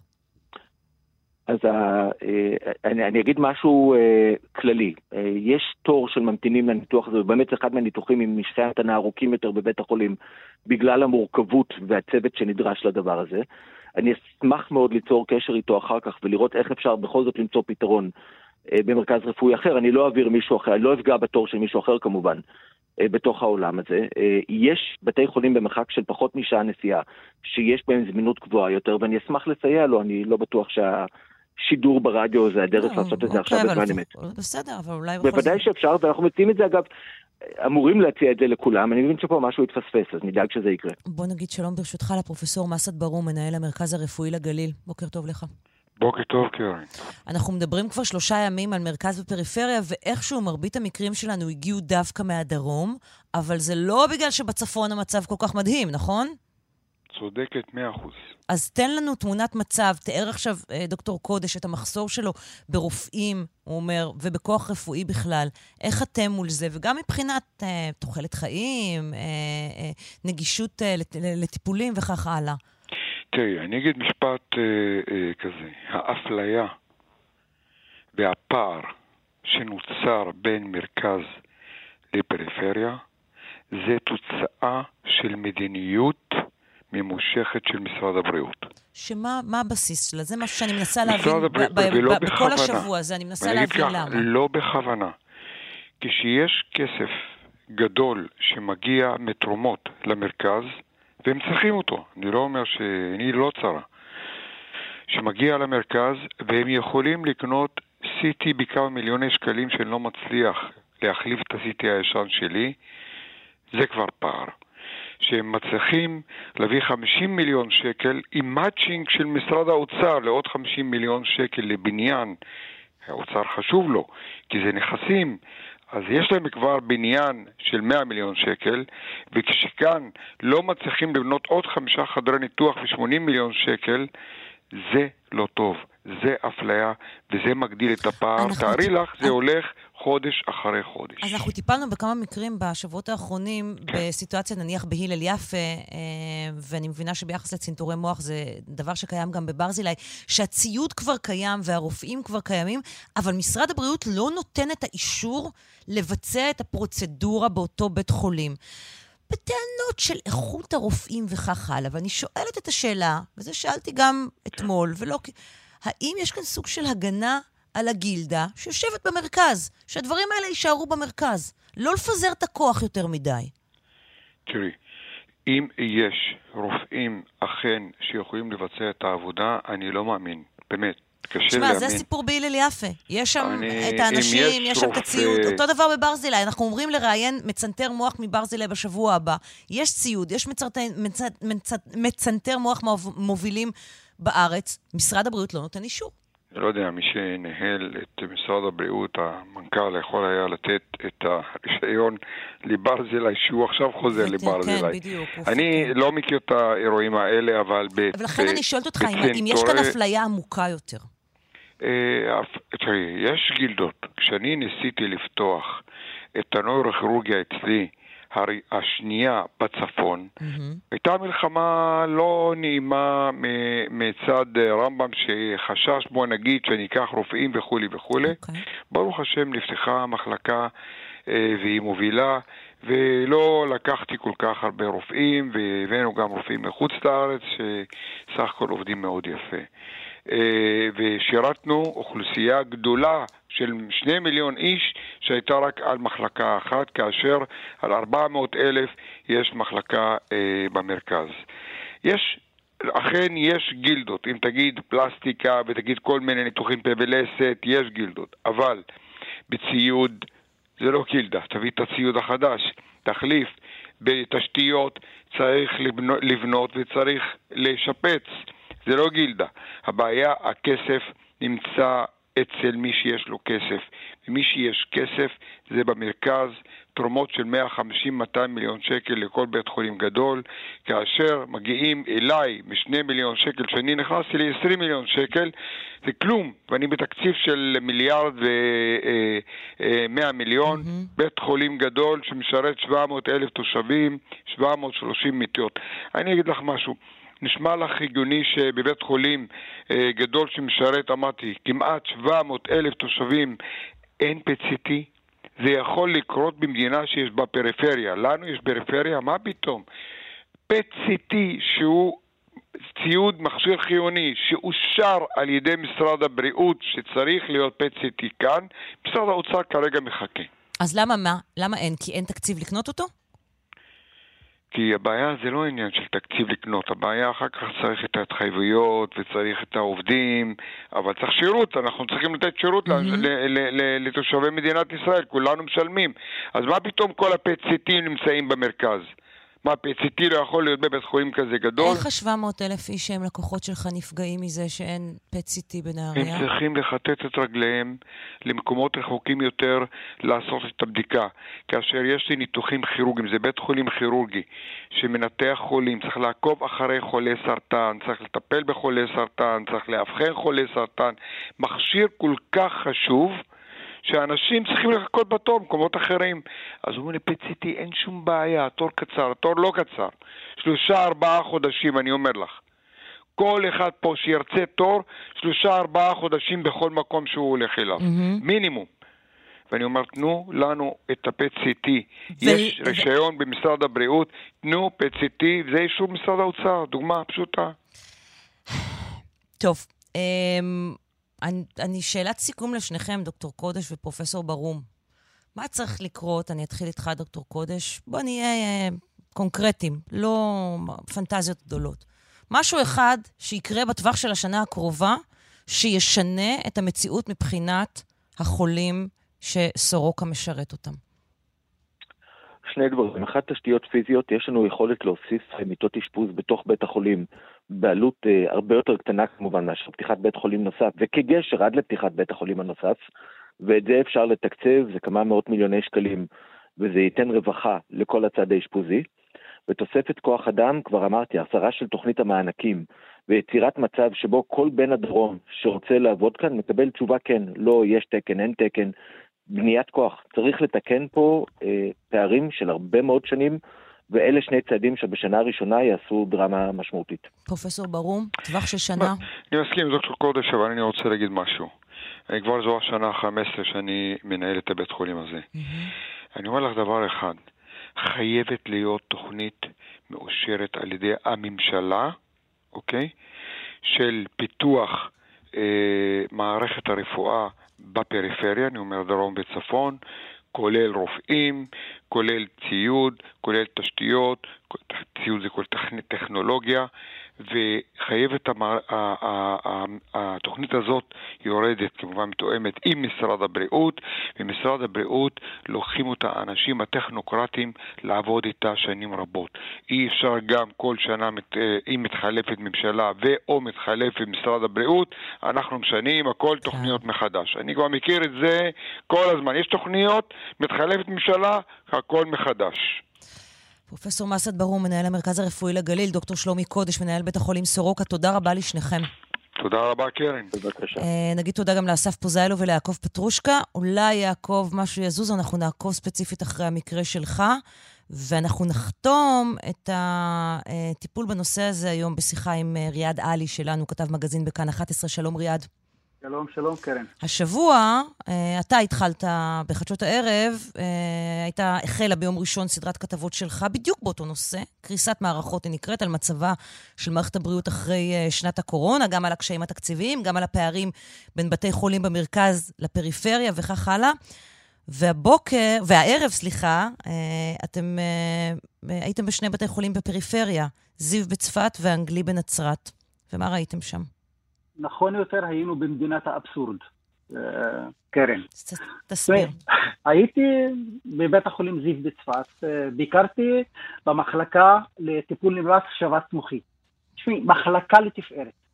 בנו אותה מן היסוד, כל המכשור המתקדם שאת יכולה לדמיין אותו. המחלקה שוממת. שנתיים המחלקה שוממת. למה? כי המדינה שבנתה את המחלקה, אחרי שיש, הכינה אותה, הבינה שאין לה כסף לתקנים, ולא מאשרים להם תקנים כדי להפעיל את המחלקה שזה הזאת. שזה המשך ישיר למה ששמענו מדוקטור קודש, ומה ששמענו מפרופסור ברום. אותו דבר. בדיוק. עכשיו, תביני, המחלקה הזו בזמן קורונה הופעילה. עבדה נונסטופ 24 שעות. כי זה היה קורונה, ואפשר היה לאשר בדחיפות, והייתה קופסה תקציבית, היה מאיפה להוציא כסף. את חושבת שהאבסורד נגמר כאן, קרן? בוא נמשיך. מדינת ישראל הקימה מכון הקרנות לטיפול בחולי סרטן בזיו. עכשיו תביני, כל בית חולים בעולם שמטפל בסרטן, כדי לעשות את זה נכון, הוא חייב שני מכשירי הקרנות, מאיצים בלשון שלהם. למה? מצד אחד, כדי שיהיה גיבוי למקרה ואחד המכשירים מתקלקל, מצד שני, כשהכל תקין, זה מקצר תורים. מדינת ישראל אישרה לקנות מכשיר אחד בצפת, חדר ליד ממש, 10 מטר משם, כל התשתית מוכנה כדי לקלוט את המכשיר השני, רק לשים את הברגים ולחזק אותם.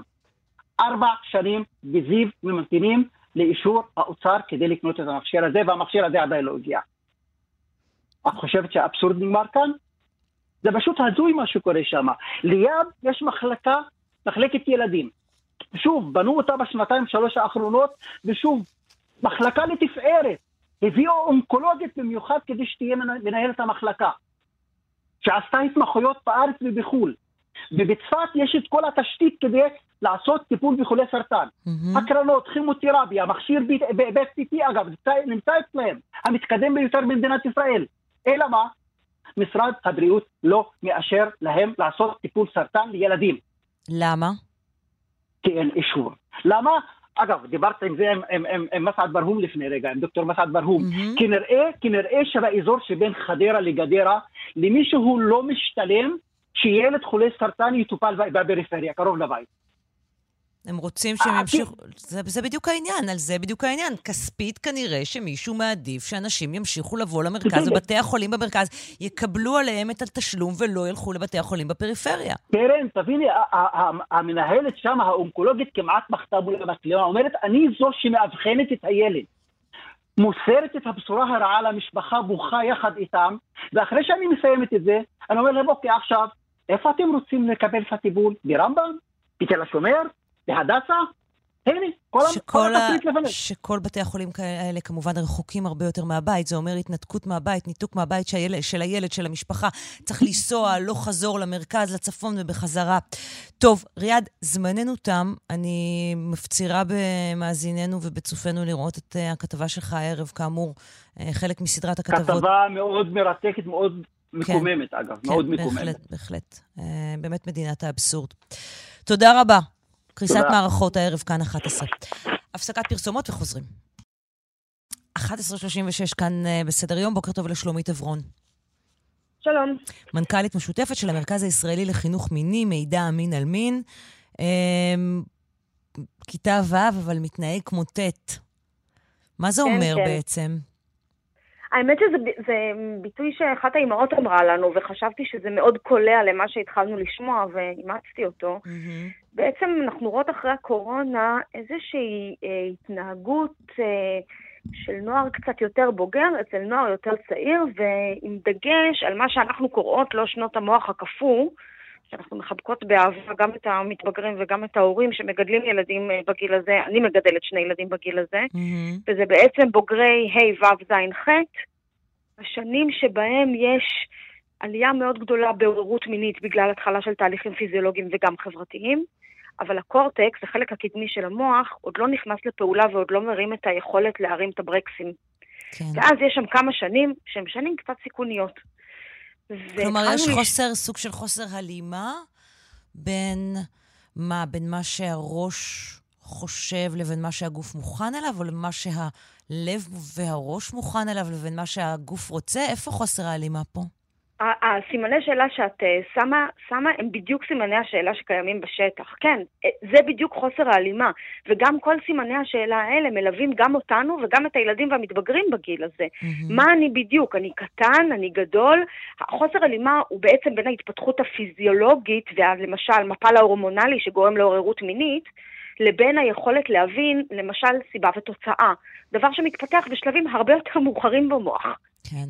יש פה ממש כמה שנים שבהם יש פער בין דחף לבין ההבנה של מה יקרה אם, מה קורה אם אני עושה אז יכול לקרות כך וכך וכך. יש שם פשוט פער של כמה שנים, שבהם בעיקר נדרש שאנחנו, המבוגרים, הורים, צוותים חינוכיים, צוותים טיפוליים, בעצם ניתן את הברקסים מבחוץ, נעזור להם לעבור את התקופה הזאת באופן פחות טיפולי. נשמור עליהם. כן. פשוט נשמור עליהם. ואיך זה בא לידי ביטוי מבחינת ההתנהגויות? מה אתם רואים? בעצם הדבר שהתחלנו לראות... ואני מבינה שזה קורה עוד יותר עכשיו, אחרי היציאה מהסגר האחרון של הקורונה. אנחנו חושבות. אין עדיין מחקרים, ולכן זה מן התנהלות באפלה, יחד עם עמיתים שלנו, ובשיחות עם הורים, ועם צוותים חינוכיים, ועם יועצות, ועם... כאילו, אבל רואים כאן איזשהו גל, בעצם התחיל לדעתי בפסח, איזשהו גל של ילדים צעירים או נוער צעיר, זאת אומרת, אנחנו מתייחסות ל-ה' ו' בתור ילדים, ול-ז' ח' בתור מתבגרים, אנחנו שמות שם קו, כי צריך איפשהו לשים קו, אז אנחנו שמות קו חינוכי, והורים יודעים להגיד אם הילדים שלהם הם קטנים או גדולים, ואנחנו רואות איזושהי עלייה בהתנהגויות מיניות שלא ראינו קודם. אני אתן קצת דוגמאות אולי קצת יותר עדינות, אנחנו פוגשות דברים די בוטים, אבל אני ככה אשמור על הלב של מי ששומעים, וגם ילדים בקיץ ובאוטו וכאלה, אבל נגיד תכתובות מיניות שיותר מתאימות לכיתה ח' בכיתה ה', או ניתן רגע דוגמה לקבוצה של בנים בכיתה ה' שיושבים ועושים דירוג של הבנות לפי גודל אבריהן הפרטיים, דבר שאנחנו לצערנו מכירות משנים. דבר שהוא פסול בכל גיל, אבל מבאסת אומרת שהוא כבר מופיע בכיתה ה'. ממש. זאת אומרת, אני מצפה לראות את זה בחטא, מצפה והחנך למנוע את זה, כן? מצפה ואתערב. אבל לא ראיתי כאלה דברים בשנים עברו בכיתה ה', והפעם ראיתי, ואני מציינת את זה, בגלל שזה לא היה אירוע חד פעמי. Okay. זאת אומרת, זה לא ששמעתי פעם אחת כזה, אלא שמעתי כמות כזאת, ואז התחלתי לראות שאולי בעצם אולי יש איזושהי סוג של מגמה, תכתובות מיניות מאוד בין ילדים צעירים אחד עם השני, גם תכתובות מאוד מיניות, כן? לא, הוא התחיל איתו, אני מציעה לך חברות, דברים אופייניים נגיד להיוו, או התחלה של פרטוטים, אז רוצה להתנשק, אני חושב שאתה זה, אתה כזה, אתה פה, אתה שם. אלא דברים שהם, שוב, תכתובות מאוד מיניות, והרבה ראינו שוטטות בחוץ, שהיא אופיינית יותר, לשנים יותר מאוחרות, ולכן ביקשתי בעצם לדבר איתך, כי החופש הגדול הוא קר פורה להוריד את הרגל מהגז, ואני חושבת שאנחנו הורים וצוותים חינוכיים טיפוליים מבוגרים, שעובדים יחד עם ילדים ונוער בשנים האלה, שמחנכים ילדים ונוער, מגדלים אותם, צריכים לקחת בחשבון, אנחנו חייבים להבין שאנחנו כולנו בפוסט-טראומה אחרי הקורונה, ואנחנו לא יכולים להרים את הרגל מהגז. אנחנו לא יכולים לתת להם, בסדר, יאללה, חופש, שיהנו, כן, הם חייבים ליהנות, ברור, אבל אנחנו חייבים לזכור שהייתה כאן תקופה באמת מורכבת וקיצונית, ואנחנו צריכים לחבק אותם, ולהיות איתם, ולהיות נוכחים, ולשמוע מה שלומם, ולקום בלילה כשהם קמים, אם הם חוזרים בשתיים בלילה, וכי אישרנו שהם יחזרו בשתיים בלילה, אז לקום ולהריח אותם, כן. יש אלכוהול, יש סיגריות. יש אלכוהול, יש סיגריות, יש דברים אחרים. את אומרת, ואת אומרת, אנחנו מתחילים לראות את זה, את הישיבה הזאת בגנים, שם זה בדרך כלל קורה, בגינות הציבוריות, עד השעות המאוחרות בלילה, מה שהיה יותר אופייני בדרך כלל בחטט, אולי מתחיל כזה בין זין לחט, רואים את זה גם בהיוויו. לגמרי. ואז אני פוגשת הורים שקצת נדמה לי שאולי התבלבלו, ואני כל כך מזדהה איתם. אני נורא מזדהה. התבלבלו, מה זאת אומרת? תראי, אני חושבת שאם מתבגרים ילדים בכיתה ה' או אפילו ילדים שסיימו ו' משוטטים בחוץ, בגינות, בשעה 10, 11, 12 בלילה, זה לא לעניין. לא לעניין, פשוט לא לעניין. בתפיסת העולם שלי. עכשיו, אני חושבת שמקומות שונים, הורים שונים, יכולות שונות, וזה בסדר. ואני חושבת שאם זה מה שקורה, כי זה מה שקורה בסביבה החברתית של הילד שלי, אז בעצם ההמלצה המרכזית שלנו להורים זה תתאגדו. זאת אומרת, תעשי קבוצת וואטסאפ עם כל ההורים של כל החברים. נכון, לא כולם יסכימו, נכון, לא כולם בדעתך. אבל אני אומרת לכם מהניסיון הרב שלי בעבודה עם הורים, כמו שאת דואגת ואתה דואג לילד בכיתה ו', יש עוד לפחות 2-3 הורים בחבורה שחושבים כמוכם בדיוק. ואז אולי לא כל ההורים יגידו לילדים שלהם, אתם צריכים לחזור הביתה עד 11, אבל זה לא יהיה רק הילד שלי, או רק הילדה שלי שאני אמרתי להם לחזור ב-11, או ב-10, או ב-9, כן, כל אחד לפי תפיסת העולם שלו, אלא אני יודעת שגם ההורים של ינאי, וגם ההורים של נורית, אמרו להם לחזור בשעה הזאת. ואז יש לנו יותר כוח. כן. ואנחנו חייבים לזכור שהם לא י"א ניקים. ואני מרגישה שאחרי הקורונה, כשאנחנו באמת כולנו במצב, אנחנו במצב מורכב. כחברה. כן, אנחנו בפוסט-טראומה, בוא נודה את זה. אנשים פה על הקצה, אנשים על סף התמודדות כל הזמן, כולם מרגישים את זה, זה לא קשור ישירות לנושא שיחתנו, אבל זה מורגש לגמרי, עברנו 1.5 פסיכיות. וגם הנוער שלנו עבר את זה, ואנחנו צריכים לזכור שעכשיו כדי לשמור עליהם... גם ההורים במצב שהם לפעמים, סליחה, קצת מרוכזים בעצמם, והם גם שומרים פחות על הילדים, זה גם חלק מהסיפור. כי אין לי כוח. כן. עכשיו, אני כל כך מזדהה. אני גידלתי פה 2 ילדים בקורונה. אין לי כוח. אני מרגישה מותשת. ויחד עם המותשות הזאת, אנחנו חייבים לזכור שכמו שאנחנו מותשים, גם הם מותשים. זה פשוט נראה אחרת, ושרמת הסיכוניות שלהם היא הרבה יותר גבוהה. הרבה יותר גבוהה משלנו. בואי ניתן עוד כמה הצעות קונקרטיות, גם בהקשר של הנחיה, מה מותר לראות ומה אסור לראות, מה מותר לצלם, מה אסור לצלם, להיות מאוד ברורים בדברים האלה. אנחנו עושים דף מידע להורים שמכוון בדיוק לגילאים האלה. איפה אפשר למצוא את זה? אפשר למצוא אותו באתר שלנו, האתר של מידע מין על מין, המרכז הישראלי לחינוך מיני, וגם בפייסבוק שלנו וגם באינסטגרם שלנו, אז למי שנוח איך שנוח. ונתנו בעצם שם 10 עצות, שזה קצת יותר מדי בשביל להגיד ברדיו, אבל אני אגיד את המרכזיות, המרכזית בעיניי ביניהם היא הקבוצת הורים הזאת, הקבוצת הורים שאומרת, זה לא רק אני מול הילד או הילדה שלי, המתבגר או המתבגרת שלי הצעירים, אלא אנחנו קבוצה של הורים, והקבוצה של ההורים הזאת יכולה לסייע בעזרה הדדית אחד לשני, ובעזרה מול הילדים. ניתן דוגמה, אל תלכו לשוטט בפארק, ההורים של תומר שיש להם חצר, הזמינו אתכם לשם. ואז למחרת, אני שאין לי חצר, כי אני גרה בדירת 3.5 חדרים ואין לי את הפריבילגיה שיהיה לי חצר, אז אני אומרת, אוקיי, אז היום שילכו לפיצה, ואני אלך אליהם בשעה 10 לבדוק שהכל בסדר. זאת אומרת, לנהל נוכחות הורית של מבוגרים בתוך הקבוצה של הילדים. וזה נכון לעולים להי, לעולים לבב, לעולים לזין, ואפילו לעולים לחט ולתת. באופן מותאם, כן, עם ילדים אני אהיה הרבה יותר שמורה, ועם מתבגרים אני אתן יותר חופש, אבל עם המתבגרים שלי אפילו עולים לתת. יושבים בגינה עד 2 בלילה, בתפיסת העולם שלי, יהיה חכם אם יהיה אפשרי, שהורי יקפוץ לשם פעם אחת. ויראה מה קורה. שלום. כן. כזה, תדע. מה עניינים? מה קורה? בדיוק, מה קורה? כן, אני... אימא, תפדיחו, כן. למה את פה? נכון, בדיוק, אותי. כן. אין מה לעשות, מה לעשות? מביכה אבל אוהבת. כולנו זוכרים את הדברים המביכים שההורים שלנו עשו לנו, והיום מנקודת מבט של אישה בת 45, אני אומרת לעצמי, בונה, הם היו בסדר? הם היו אחלה. סניתי את זה כשהייתי בטט, סניתי את זה. אבל הם לא אמורים לאהוב את זה, אבל הם אמורים לדעת, אנחנו כאן, אנחנו שומרים, אנחנו עליכם. אוקיי, ממש ככה לפני סיום, סימני הזרה, שאם אנחנו רואים אותם, סימן שצריך אולי לדבר עם הילדים או להתייעץ איתם, דברים שצריכים להטריד אותנו. הסתגרות ממושכת בחדר, תיכנסו ותפססו להם למרחב, תשכבו להם על המיטה, מה העניינים, מה קורה, מה קורה, מה המצב, מה קורה, מה העניינים, כזה. אין לי כוח, אימא, תצאי מפה, לא נורא, מה קורה, מה המצב, מה קורה, תנדנדו. תהיו נוכחים במקומות שבהם הדלת נסגרת, מחיקה אובססיבית של הודעות בוואטסאפ, תחושה, שמשהו משתנה בבת אחת. זאת אומרת, היא יוצאת, מפסיקה. למה? מה קרה? ומתי אנחנו צריכים לדבר איתם? בתפיסת העולם שלי, אנחנו חייבים לדבר איתם כל הזמן. ההורים הרבה פעמים שואלים אותי, איך אני אדע מה קורה לה? איך אני אדע מה קורה לו? איך אני אדע מה הם חושבים? ואם הם לא עונים, אם הם בנים ולא עונים? גם בנות לא עונות. תראי, אני חושבת שיש לנו חיים נורא קשים, הורים. באמת. חיים קשים, ממש קשה לגדל ילדים ומתבגרים בימים האלה, זה ממש דורש מאמץ, אבל אין לנו את הפריבילגיה לא לדבר איתם. ואם יש לנו קושי, ויש לנו ילדים בונקר, ויש ילדים בונקר, כן? זה לא איזה בעיה הורית, אוי, תשמעי, לא שמעתי דבר כזה בחיים שלי. לא, יש מלא ילדים בונקר. אנחנו חייבים, אנחנו כהורים, ללכת להשכיל את עצמנו כדי לדעת איך לחדור את המעטה ולו במעט, והדבר הכי חשוב זה, גם אם הם לא עונים, אנחנו יכולים לדבר.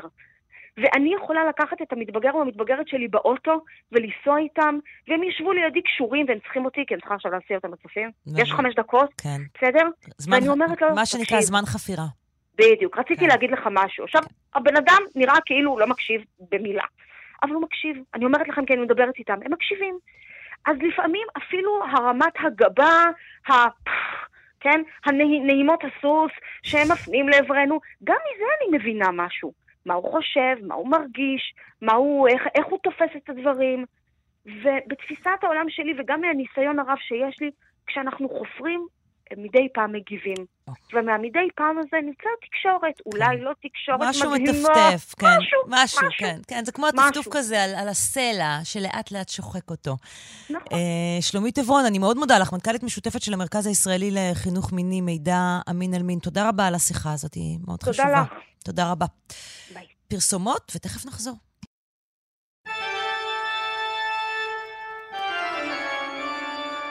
היו הייתה.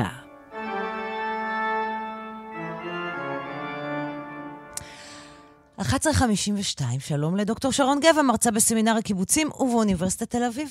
שלום קרן. בוא נדבר על סטפה וילצ'נסקה. כן, ובואי נגיד את השם המלא כל הזמן, כי תמיד אנחנו אומרות שביחס לנשים זה מקטין להשתמש בשם הפרטי וזה מצמצם אותנו, זה נכון גם לנו בהווה, אבל במקרה שלה זה כל הזמן היה סטפה. ולמי שהשם הזה מוכר לו או לה, אנחנו מדברות על המחנכת בבית היתומים הידוע של יאנוש קורצ'אק, המחנך הגדול, הדוקטור שלא עזב את החניכים והחניכות שלו והלך, וגם היא הלכה. יחד איתם אל מותם המשותף כשהם גורשו. לטרבלינקה בגירוש הגדול בוורשה שהחל ב-22 ביולי 1942, 9 באב ממש, את יודעת, היום לפני, או השבוע לפני בימים אלה. ונספר שהאישה הזאת שכונתה כל הזמן יד ימינו, עזר כנגדו, השותפה הנאמנה של קורצ'אק, סטפה וילצ'נסקה, הייתה מחנכת דגולה בעצמה. היא נולדה בוורשה ב-1886, למדה גננות, למדה מדעי הטבע, רצתה לעסוק בהוראת מדעים והחלה לעבוד בבית יתומים, והיא הייתה בקשר חזק מאוד עם התפיסה, גם התפיסה החינוכית אחר כך שהוביל אותה, יאנוש קורצ'ק, היא ניהלה את הבית. וגם עדויות של חניכים וחניכות עולה שזה היה חלק מהעניין, כולל התפיסה החינוכית של קורצ'אק, שכמובן אפשר לדבר עליה כל כך הרבה, אז בואי נאמר אותה רק ככותרת, אחד הספרים עליו, הילד הוא אדם. התפיסה החינוכית שלומדים אותה כל מי שעוסקים בזה, היא ביקרה בארץ 3 פעמים בשנות ה-30, בפעם השלישית כמעט נשארה פה בקיבוץ עין חרוד, ובסופו של דבר החליטה שהיא חוזרת לפולין, היא לא עוזבת את הילדים והילדות בבית היתומים הזה, מה שהפך, את יודעת, אנחנו מכירות את הסוף של הסיפור, לא לעזוב אותם ולהיות איתם עד הסוף. כן, טוב, זה ואיכשהו בשם שלה פחות ידוע. לא רק שהוא פחות ידוע, היא גם, אם כבר מזכירים אותה, היא נחשבת לעזר שכנגד. זאת אומרת, הוא הסמכותי והנערץ היוצא החוצה, והיא המשענת האיתנה, הלב החם, והאוהב לכל היותר. החלוקה המסורתית בין גברים לנשים, כן. כן, זאת ממש דוגמה קלאסית, והאזכורים עליה, אגב, הם חוזרים גם בשנים האחרונות. לפני כמה שנים התקשרה אליי תחקירנית מאיזושהי תוכנית כלשהי שאמרה לי שהיא רוצה חומר על העוזרת של יאנוש קורצ'אק.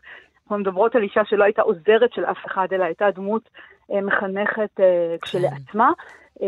ובעלת משמעות, ואם אנחנו שואלות מדוע היא לא מוזכרת, הנה, בצילו, יותר נכון לאורו, של אותו מחנך דגול, וכמוה היו עוד רבות. כן, טוב, וכמובן נזכיר ב5 באוגוסט 1942, מצעדה יחד עם קורצ'אק, ילדי בית יתומים ושאר אנשי הצוות לטרבלינקה, ושם הם נרצחו כולם. חיה חיים מאוד קצרים בסופו של דבר. דוקטור שרון גבע, מרצה בסמינר הקיבוצים ובאוניברסיטת תל אביב, תודה רבה לך. תודה, כן. אנחנו סיימנו, נברך את מאזיננו המוסלמים לרגל עיד אל אדחה, חג הקורבן, שחל גם היום עד יום שישי. נגיד תודה לעורכת מירית אושם מיטרני, למפיקות דנית שוקון ידידיה ושיר ליוייל, לביצוע הטכני יאיר ניומן. תודה רבה לכם שהייתם איתנו. אנחנו נהיה כאן גם מחר באותה השעה, 10 בבוקר. שלכם המשך יום טוב, תשמרו על עצמכם. להתראות.